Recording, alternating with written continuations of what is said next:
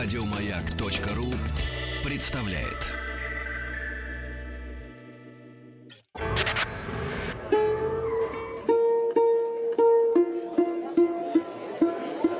Как стать русским?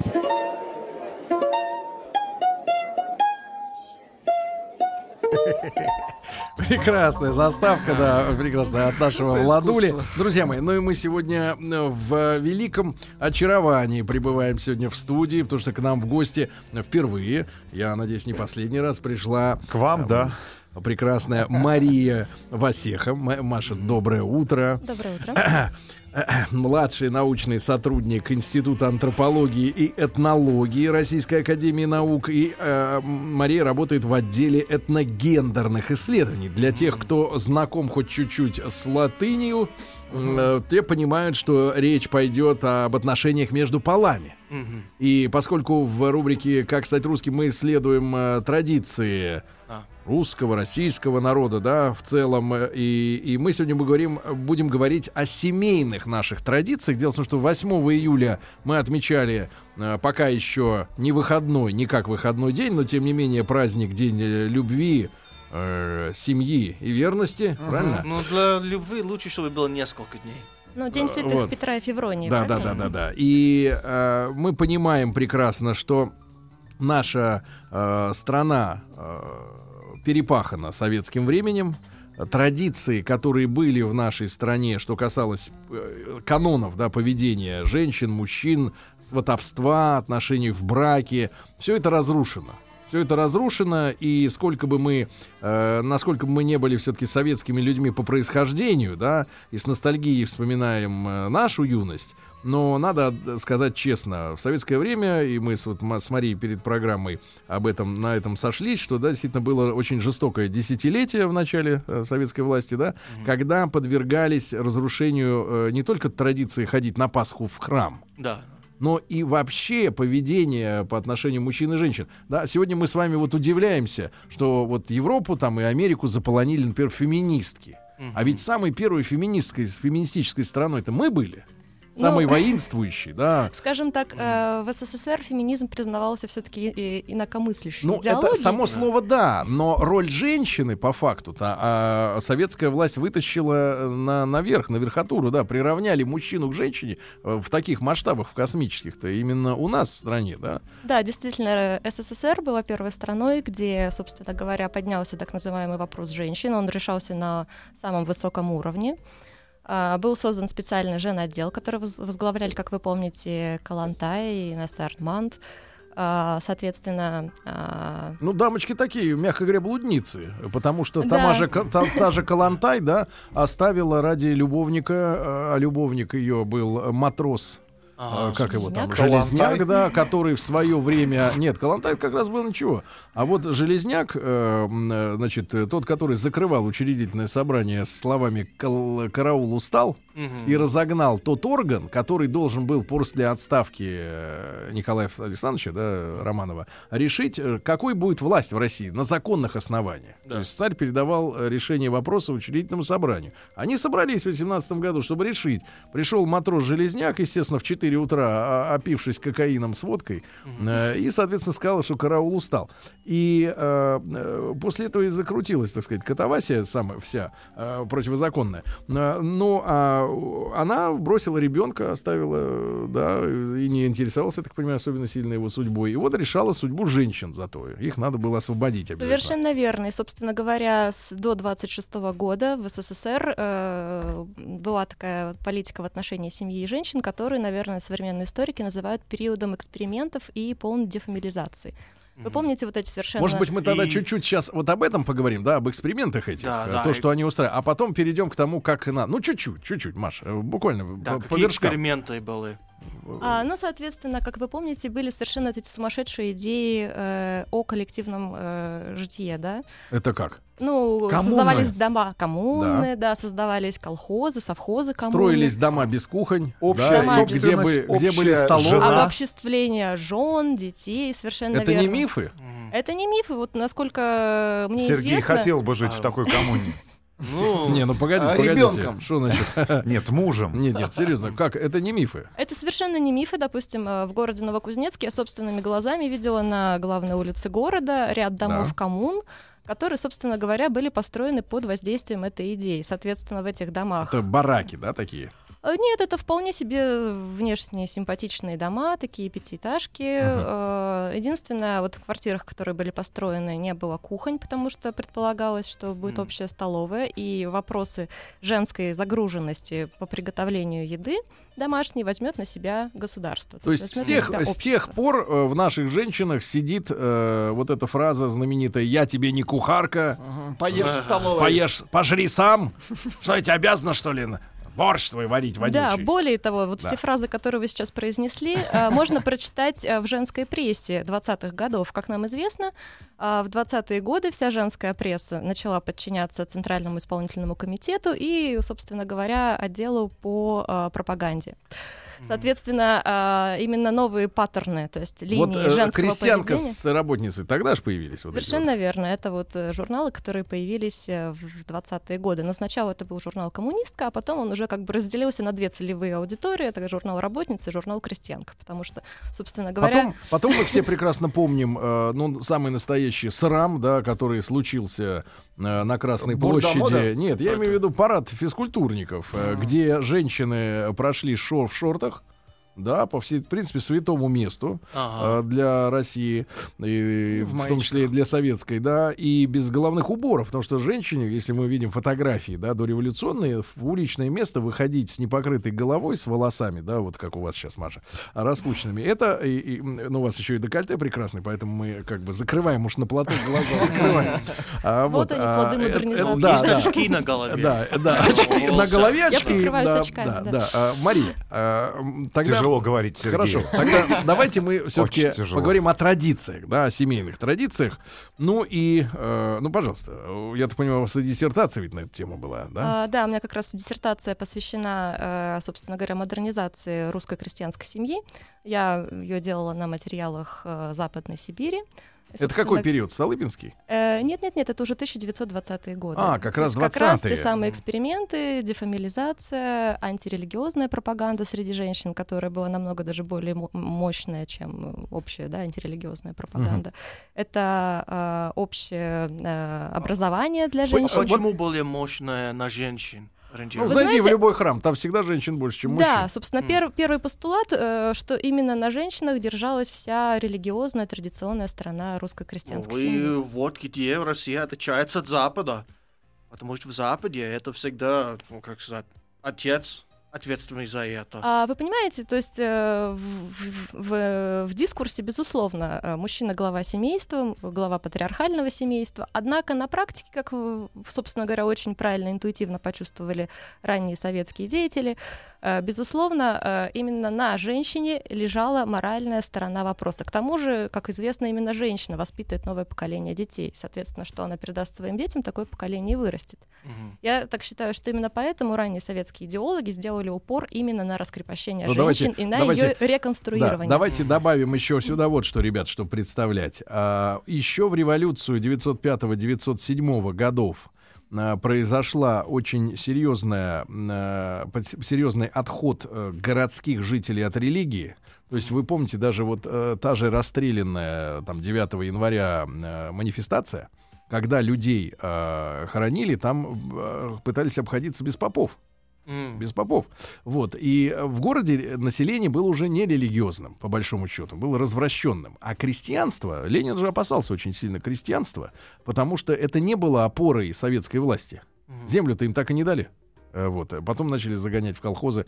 Вот. И поэтому вот э, распотрошить крестьянина, сделать из него, как мы сегодня вот видим, типичного жителя нашей глубинки, алкаш, М. у которого нет никаких нравственных э, приоритетов, да, а, а только, собственно говоря, и никакой любви к работе нет у человека, да, Ну, у политика этого. раскрестьянивания, собственно Да, говоря. и то есть 80% населения в стране это были крестьяне. Ну. Они не участвовали в революции. Эта революция делалась руками рабочих. Рабочих, кстати говоря, во время революции 17 года Ну, к большому было- счету, массы не Где? участвуют ни в какой нет, революции. Нет, Тим, просто само по себе постановка, да, что революция, там, рабочие взяли власть в свои руки. А их было 3% в стране рабочих. Да. Ровно столько же, сколько, собственно говоря, и дворян. Поэтому, если уж говорить о власти, то, по- то говорю, они находились в паритетных э, основаниях на власть. Ну, была у тех, Ну, в городах это все В городах. Ну, да. безусловно, да, А, Мария. более 90% населения это было крестьянское Да, население. Мария, так вот, все-таки о традициях семейных, да? Давайте об этом поговорим. Как, как оно было до всех этих событий? Да, но прежде чем говорить о семье, давайте сразу определимся, что семья — это живой социальный организм, который постоянно меняется, приспосабливается под историческую эпоху, под политические различные катаклизмы, под социальные, климатические условия и, собственно говоря, вообще иные условия жизни. Поэтому, когда мы с вами будем говорить о семье, всегда нужно уточнять, о каком историческом периоде идет речь и о каком регионе России. Ну, давайте, давайте период возьмем самый благостный, вторую половину 19 века. Совершенно верно, потому что основные сведения о семье, которые мы обычно всегда репрезентируем как э, сведения о традиционной русской патриархальной семье, чаще всего относятся к, ко второй половине XIX века и начале XX века. Я бы даже сказала, что основной удар пришелся даже на 20-е годы, потому что а, современные исследователи, исследователи, которые работали в 70-е и 80-е годы в поле, в общем-то, общались с людьми, э, чья молодость пришлась именно на 20-е годы, и, в принципе, они видели и знали еще традиционную культуру, да, и, собственно говоря, ее еще можно было как-то зафиксировать. Поэтому есть больше информации об этом, чем... Совершенно верно. да. Об этом периоде у нас просто Да. ну, больше информации. Маш, Соответственно, э, когда говоришь э, с сегодняшними женщинами, феминистками, они иногда и захаживают на маях выступать и даже пропагандировать свои какие-то э, темы левые. Э, Вот, э, значит, говорится о том, что ну, как вы можете выступать за русский уклад жизни, вот этот семейный, если там же сплошной домострой. А что такое домострой? Никто не читал домострой книгу, это, естественно, все такие, да, это кошмар, это значит, что он ее бьет. А бьет, значит, любит. И вот э, дети все сидят под шконками, а, извините, под лавками. Вот. И все такие, все в напряге, а он король жизни, он всех бьет, лупит. Как на самом деле? Как на самом деле было? А, ну, безусловно, имело место и момент, когда муж бил свою жену, и Ну, вы действительно... же как женщина понимаете, что иногда по-другому не кажется. Воспитательный характер. А, Когда, когда да. отец с матерью воспитали женщину, не так. Ну, Ведь, люди э, мне рассказывают, что в СССР, если человек бьет жену в воскресенье, в понедельник на работе будет проблема. А в царской э, России вот тоже была такая ситуация, где был, как сказать, а, отвес- э, общественный ответ. Общественный на- товарищеский суд это называлось. Типа, Да. это совершенно верно. Это было очень распространено в советские времена. А, однако, что касается, вот, скажем так, традиционного периода, который, как мы с вами определились, мы для нас это будет вторая половина 19 э, до 20-х годов 20 века. А, такое явление имело место быть. Ну, безусловно, некоторые женщины, которые, собственно говоря, сами жили в таких семьях, рассказывали, что действительно как-то муж и не бьет, и не бьет, даже как-то обидно. не любит, что ли? Ну, то есть действительно было такое представление. Это Вау. А насколько тогда сильно били женщин? Э, Вы знаете, я так понимаю, что э, девиантные формы это стало принимать все-таки уже в эпоху Главное, перемен. не в челюсть. Нет, Чтобы не было нет. перелома зеркального, как у меня. Лёлик, только не по лицу, я умоляю. Да-да-да. А, Да, безусловно, э, девиантные формы это стало принимать э, в переходную эпоху. Это, собственно говоря, послереволюционное, это как раз 20-е годы, потому что э, очень многие крестьяне стали ощущать, что земля уходит из-под ног, да, собственно говоря, э, Ну, тут общий Архивы психологический климат Общий нездоровый. психологический климат был, да, нездоровый. Началось такое явление, как э, пьянство, самогоноварение. Ну и, соответственно, под... То есть вы утверждаете, что русская деревня не была такой пьющей, как э, сегодня? Э, совершенно. То есть, более Потому того... что все же говорят как? Петька ваш этот, Романов, а научи споил всю Россию, устроил кабаки везде. Собственно говоря, если посмотреть на количество обязанностей и трудовой день э, русского крестьянина, то невозможно себе представить, где в этом графике можно было найти хотя бы две Ну, минуты, чтобы зимой. что-то хлебнуть. Зимой, может Безусловно, быть? имело место было э, выпить по праздникам, особенно Их выпивали было на. Но- много. Но э, их было достаточно много, но не на все праздники можно было выпить. Допустим, можно было выпить на свадьбу. Однако, вот как нам рассказывали наши информаторы, а, это Информаторы. выглядело, да, ну, и- информатор или информант, это, собственно говоря, в моем случае, это пожилые люди, чья дата рождения приходится на 1910-1930 годы, скажем так, как повезет. Безусловно, уже их становится все меньше и меньше, но тем не менее нам Мгм. иногда удается побеседовать с такими людьми. Кстати, Ну-ну-ну. чаще всего они абсолютно своем уме, Так в что говорят? памяти. Что же говорят про выпивку А, на значит, свадьбе? что касалось выпивки на свадьбе, да, допустим, а, а, за стол садились чаще всего мужчины и иногда женщины, которые, скажем так, участвовали активно в подготовке свадьбы. И их обносили. Я так понимаю, что их обносили и наливали в совершенно такие небольшие стопочки водку. Вот, собственно говоря, они их выпивали. Могли обносить два или три раза. Ну, то есть вы представляете, две, Ну, то два, есть на или, столе два не или стояло. На столе не стояло. То есть это был в обнос. Причем, если женщина, допустим, принимала активное участие в подготовке свадьбы, но сама выпивать не хотела, она могла вместо себя усадить какого-либо мужчину, обычно своего родственника, там, мужа или отца, там, или брата. Вот, соответственно, э, если мы говорим о выпивании на свадьбе в размерах две или три стопки, ну, наверное, все-таки мы не можем говорить о Фактически комсомольская Да это ни о безалкогольная. Да. Да. Вон Владуля говорит, вообще ни о Это чем. говорит специалист. Да, мистер Печень. Соответственно, да, интересное такое было описание. Спросил, а те, кто вот не, принимал участие там, в подготовке свадьбы, те, кто там не, не вкладывался, они говорят, ну, они стояли в дверях и смотрели. Мари, а, вот смотрите, мы э, как-то однажды были в путешествии по м, э, Ближнему Востоку. Заскочили мы в Дубай.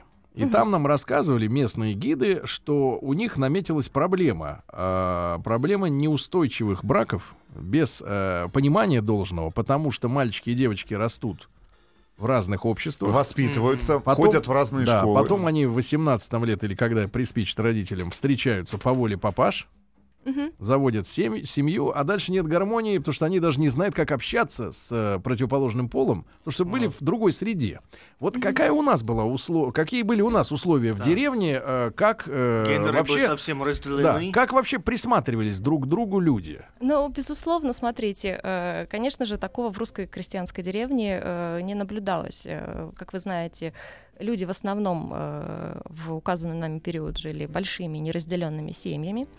А, Соответственно, все происходило на виду. То есть большая семья — это когда а, в одной, под одной крышей проживают не только мать и отец, но и их взрослые дети, допустим, несколько сыновей, которые тоже уже успели жениться и даже уже родили детей. Соответственно, То есть вот в доме могло сколько людей жить? Совершенно а, спокойно. Совершенно спокойно. Э, Вы знаете, это, мне, у меня такое ощущение, что это количество не ограничено. То а площадь зависит- при этом среднего вот русского дома, сколько это на, на квадратный метр? Ну, по ощущениям сегодня. По ощущениям, наверное, только, ой, ну, Ну, на вскидку.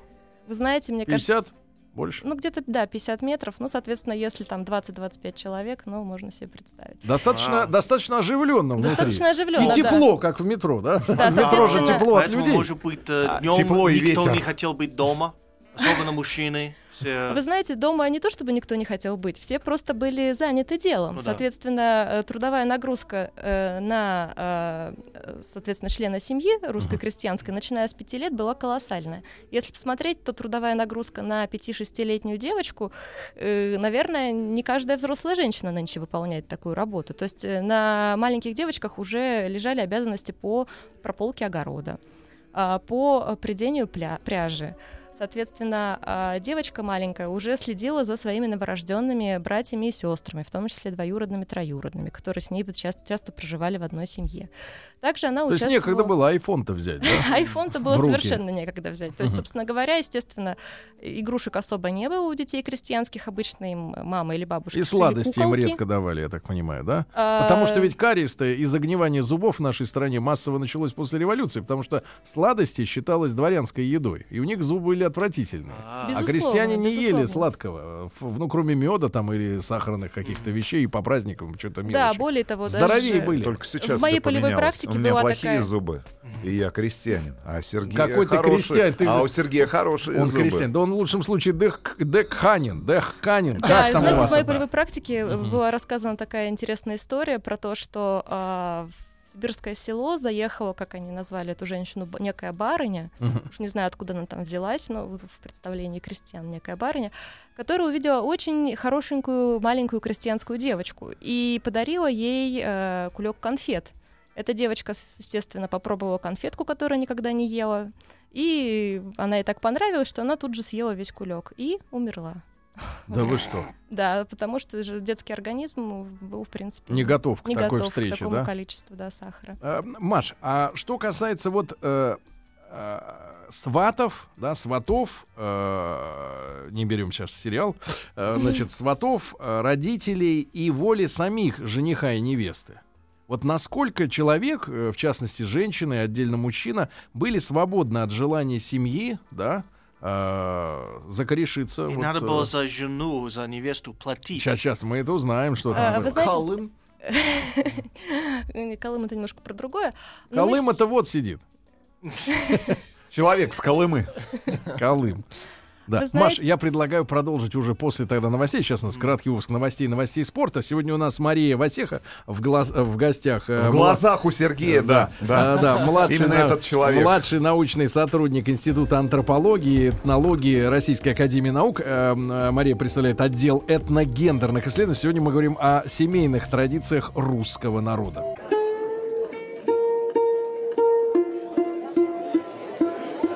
Как стать русским?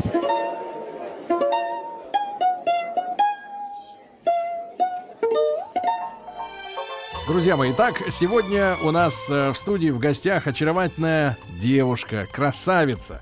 Как э, пишут наши э, слушатели, настоящая русская краса. Мария Васеха, э, младший научный сотрудник Института антропологии и этнологии Российской Академии Наук. Э, э, Машенька представляет отдел этногендерных исследований. Сегодня мы говорим о семейных традициях в народе в нашем, да, как жилось. ну, под, народом мы что-то постоянно понимаем крестьян только. А знаете- общество разве было только крестьянским?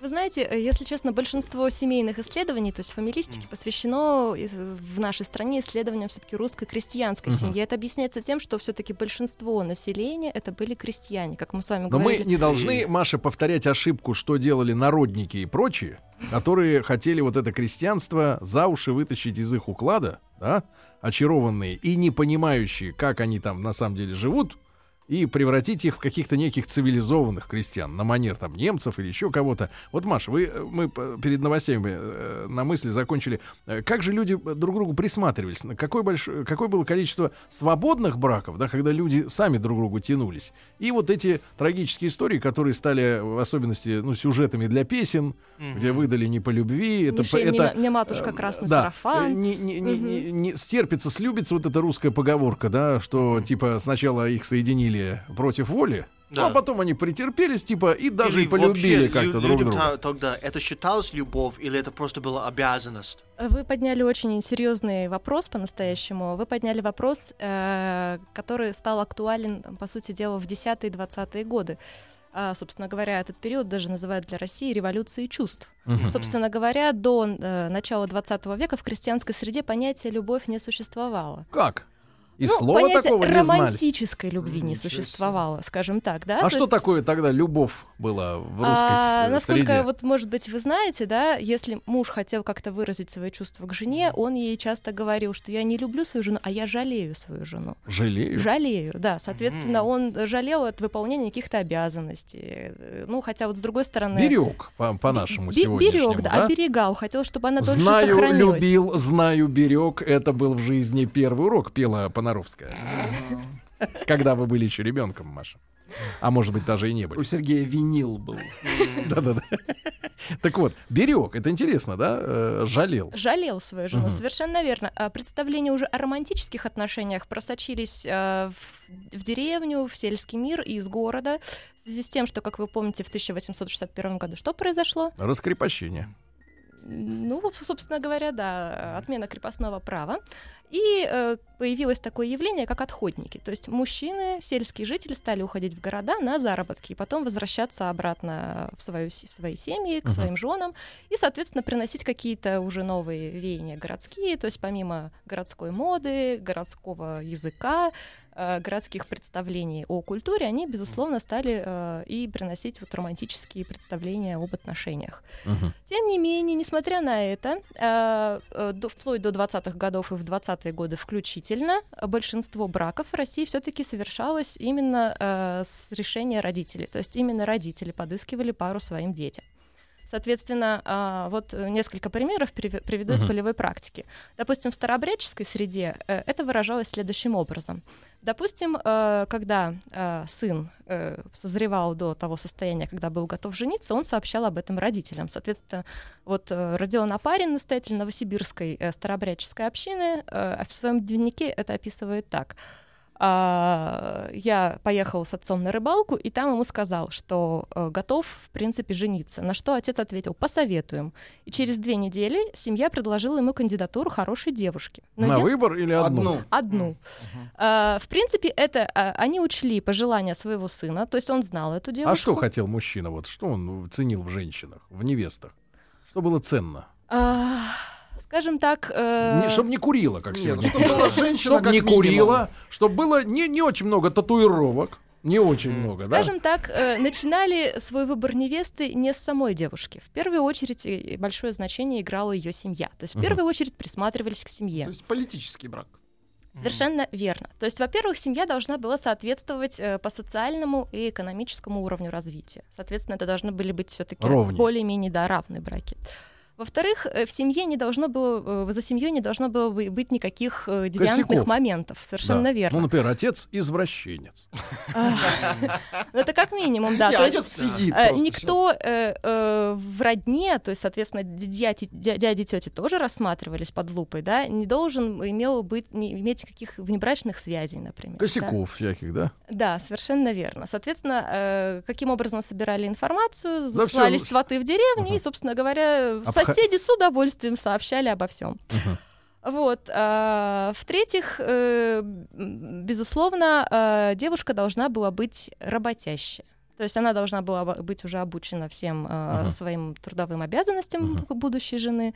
А внешне? А, собственно говоря, к внешности предъявлялось обычно э, два требования. Во-первых, она должна была быть бела лицом, то есть хороша лицом. Ну, тут уже сложно как бы... Субъективно. Субъективно, да, Мгм. безусловно. И второй, все-таки ценились девушки, ну, скажем так, в теле. Но я сразу хочу э, рассказать, что такое в теле по представлениям В э, 19 по- веке это пограничья было более 19-20. пухлое, да? Нет, Нет? что вы, Пухлое что это вы. на картинах Айвазовского. А здесь другая история. Стим. А, вы знаете, вот, э, собственно говоря, что такое в теле, наверное, по нашим представлениям, это вполне себе э, худенькая девушка, потому что в ходе полевых экспедиций э, некоторые женщины сохраняли свое свадебное платье и давали нам, исследователям, собственно говоря, одеть его на какую-то из студенток и сфотографироваться. А, Мы с трудом находили самую маленькую, худенькую, щупленькую девочку, На и нее с налезала. трудом налазила это платье. Да, и чаще всего мы даже не могли его застегнуть там на спине, да, и Мгм. мы, собственно говоря, его просто Так что могли ж такое в теле тогда? Ну, то Что под это этим миф, по понималось? в теле это имелось в виду, безусловно, Здоровое. здоровое, да, это предполагалось наличие некого здоровья. Соответственно, девушка, которая была не худая, Мгм. да, которая имела какое-то там... А худая это больная. Худая это больная, совершенно верно. Соответственно, это Может поднять показывало ее репродуктивные функции. Ну, целую корову я, конечно, не знаю. Я вам рассказала, что, в принципе, понятие в теле пограничье 19-20 века и теперь это совершенно разные вещи. А, э, соответственно, сваты были со стороны жениха, да, как Сваты правило? были со стороны А жениха. невеста могла отказать э, Безусловно. жениху? Ну, во-первых, на, на каком основании? Вот что не В первую очередь э, Барахло. отказ могли дать родители невесты. То есть э, первое согласие достигалось на уровне родителей. То есть приезжали сваты, приезжали родители со стороны жениха, и, собственно говоря, э, шел уже такой оп- определенный спектакль да, между э, сватами и родителями жениха и родителями невесты. Когда родители невесты понимали, что перед ними, в принципе, довольно выгодная партия, достойный человек, они уже а, приглашали дочку, да, соответственно, будущую невесту, и спрашивали ее мнение. Чаще всего это все-таки вот на пограничье веков выглядело таким образом. Мгм. А, у Но ее мнение не считалось. а, она могла, да, девушка, в Мгм. принципе, могла отказать. Ну, как бы это все очень делалось в иносказательной форме, допустим, вот... э, Элегантно. Элегантно, да, совершенно верно. не То есть не никого. напрямую, очень, скажем так... Не да пошел ты. Не так. Нравишься, но не очень. у хохлов Воронежской губернии, это такая этнокультурная группа, да, а, если девушка хотела отказать жениху, то она ему выносила гарбуз, то есть тыкву. Мне даже иногда кажется, что Это это, не арбуз, выражение. Это не арбуз, это тыква, гарбуз. А откуда тогда на Украине арбузом называют арбузы? Это тыквы, вы путаете. Арбуз Точно? там э, по-другому, арбуз там, кто знает, как будет по-украински арбуз. Арбуз там тыква называется. Дыня. Э, Я, я- я, к сожалению, забыла слово, арбуз там, да, совершенно. Точно? А вот, Я да, могу уточнить. Круто. Так. Google помощь, ну, да. выносила. А если согласна? А если согласна, то тоже были иносказательные формы согласия. Допустим, девушка могла подарить платок, это означало ее согласие. Или, допустим, э, тоже в Сибири была такая интересная форма э, согласия вступления в брак. Сваты держали или мешок, или свадебный такой новый сарафан перед девушкой. Девушка ходила по лавке туда-сюда и говорила, захочу вскочу, захочу не вскочу. И таким образом мучила сватов и будущего Не жениха. захочет, если не она вскочит. да, если она хотела все-таки выйти замуж за этого человека, она в итоге соскакивала в этот сарафан или мешок, и таким образом она считала, что Простите, она дала критическая важная информация. По-украински тыква называется гарбуз, и арбуз называется кавун. Вот, кавун, Кавун. совершенно верно. Кавун. Понятно. А, Машенька, а, соответственно, э, ну, как свадьбу гуляли, примерно представляем, да? Теперь уже мы поняли, что... А давайте вот про брачный возраст поговорим. Мне Да, кажется, про такой возраст, интересный про вопрос. Очень интересно. Очень интересный. Не поздно ли нам? А, Да, вот, э, Тим, скажите, пожалуйста, вот вы во сколько женились? А сколько мне было лет? Да. Вопрос А, мне поставил Первый раз в Америке тупик. имеется в виду. Первый раз, да, Вспоминает легенду, легенду вспоминает. На той негритосочке. Сколько тебе было? Из соседнего отдела. 27. Ну, 27 лет. В принципе, вы идете в тренде российских мужчин. А Современных российских так. мужчин, да. Современно. Да. Да, совершенно А верно. тогда? А, кстати, вот э, по поводу информации, э, 16. Я, я думаю, 16. вы думаете, что раньше... Сейчас это немножко сложнее, я вам расскажу. Вот э, для сравнения, сейчас, в 2011 году, информация, средний возраст вступления в первый брак для женщин составляет 25 лет, для мужчин 27 лет. М, Соответственно, вот я вам сказала, вы, в принципе, в Ну, тренде. а тогда? Тогда, значит, опять же, давайте будем уточнять историческую эпоху и регион. Э, Скажем так, э, вторая половина XIX века для девушек э, типичный возраст доступления в брак был от 13 до 16 лет, ну, безусловно, 15-16 самый такой распространенный возраст, и для юношей 17-18 лет. А, что касается, вот, допустим, информации о XVIII веке, э, то здесь в крестьянской среде было характерно э, выдавать 12-13-летнего мальчика за уже, в принципе, созревшую 15-16-летнюю девушку. Это зачем? О, интересно. Это э, было Интересно сделано, ему. из- безусловно, из соображений хозяйственных. То есть э, были нужны необходимые э, дополнительные рабочие руки, М. и совершенно только что еще вступившего в период половой зрелости мальчика женили на уже, в принципе, э, женщине, девушке, которая была готова выполнять. Вы нам, Маша, вот что скажите главное. Вот эти все истории про право первой ночи у бары, барина, это все сказки советские? Вы знаете, э, на материалах Центральной России, к сожалению, я читала много работ, где подтверждается ин- эта информация. Более того, э, даже Эх. после отмены крепостного права Да что же делать?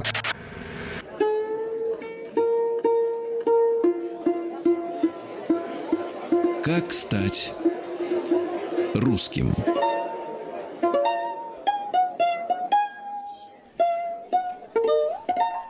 Любимый ролик Владика. Да, сегодня у нас в гостях Мария Васеха, э, младший научный сотрудник Института антропологии и этнологии Российской Академии Наук, отдел этногендерных исследований. Сегодня мы о семейных традициях наших говорим. Э, Машенька, так вот, э, ладно, про первую ночь это пережиток страшный, ну, конечно. это правда. Да, жаль, жаль, что это правда. Но Э, Ну, это именно характерно для центральных, э, Центральных. областей России, безусловно, допустим, вот На э, севере на этого русском не было. севере этого не было, в Сибири не было этого, на Урале этого не Мгм. было. Хорошо, Маш, а, был ли, было ли что-то типа медового месяца для молодых людей? Э, И, вы кстати, мы о возрасте... А, вот сказали, да. А Медовый месяц, что-то было подобное? Или сразу на работу после свадьбы?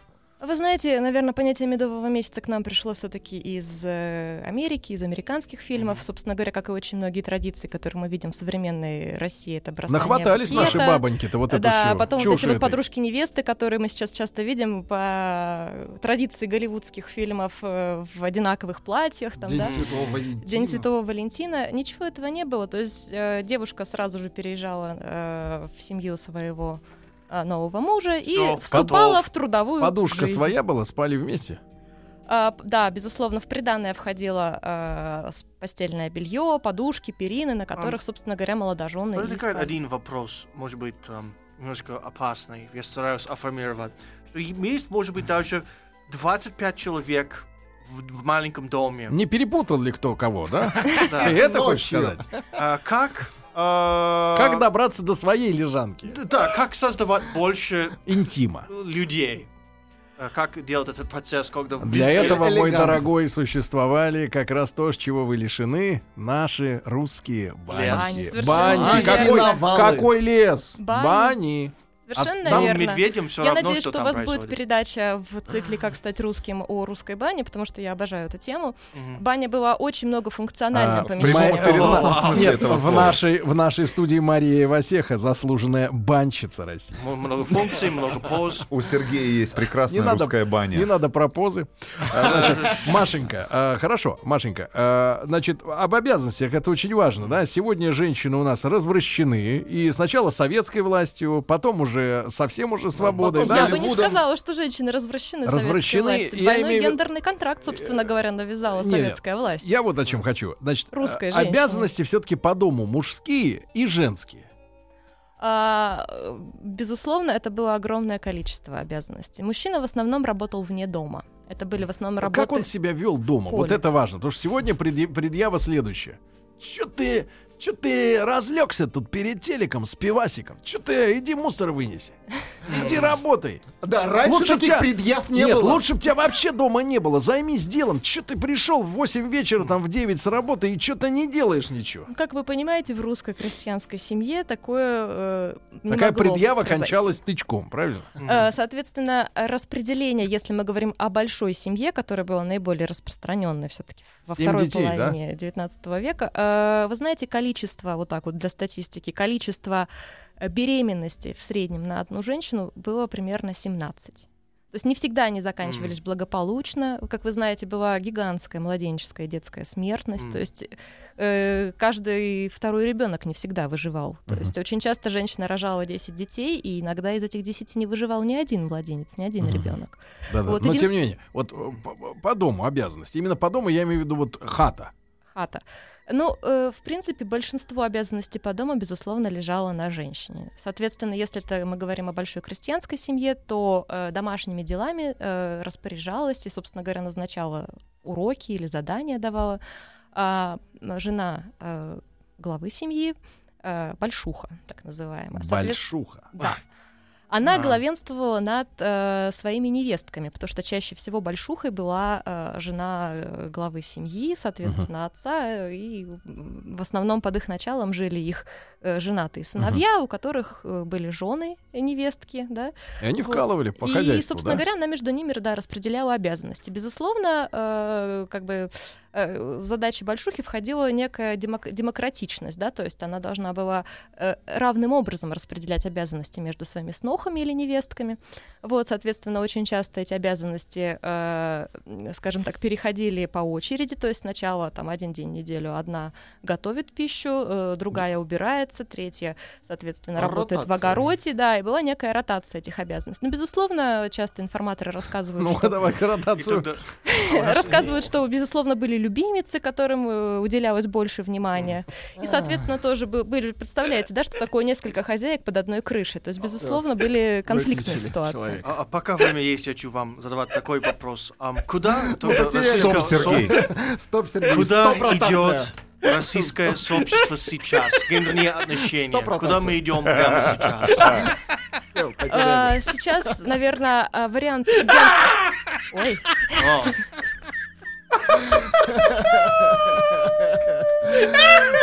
а можно я тоже посмотреть? Да нет. Хорошо, Машенька. Так, Маш, очень важный вот в чем вопрос. Сейчас забыл. Да, как перебили меня смехом вашим. Будущее российской семьи это какое? Куда мы Не надо так вот э, комкать. Безусловно, сейчас э, мы э, все находимся в очень, наверное, таком выгодном положении, потому что каждый может выбрать свой вариант гендерного контракта, соответственно, свой вариант брака. То есть, как мы можем наблюдать, сейчас мы наблюдаем все формы брака. Это и малые семьи, это и большие Только семьи. не будем про гостевой сейчас говорить. Гостевой брак тоже, кстати, имеет место быть. Большие семьи семьи. Это, кстати говоря, опять-таки, как мы понимаем, есть такая концепция, когда история развивается по спирали. То есть все так или иначе повторяется. Собственно говоря, в э, советский период, опять-таки, возникли большие семьи. Это когда в маленьких малогабаритных квартирах э, вследствие Пенсионеры не нерешения хотели жилищного съезжать. вопроса, да, несколько э, поколений жило э, в, одной, в одном доме. Соответственно, это часто было женатые и замужние дети этих родителей вместе со своими детьми. Также существуют и такие формы брака, как э, там, э, контракт, контракт Маша. домохозяйки, контракт работающей Мария, женщины. мы должны обязательно встретиться еще раз в нашей студии, В чтобы, бане? чтобы, во-первых, обсудить, да, баню. Вот. А, и вообще культуры, культура связанная, программы. с- не в этом смысле выездной, э, чтобы специально обсудить эту тему. Я благодарю сердечно Марию. Мария Васеха у нас сегодня была в гостях младший научный сотрудник Института антропологии и этнологии Российской Академии Наук. И она представляла отдел этногендерных исследований. Машенька, спасибо вам огромное. Благодарю вас. Вы раскрасили, раскрасили наш вскрыли сегодняшний Сергея. день. Да, вскрыли его. Еще больше подкастов на радиомаяк.ру.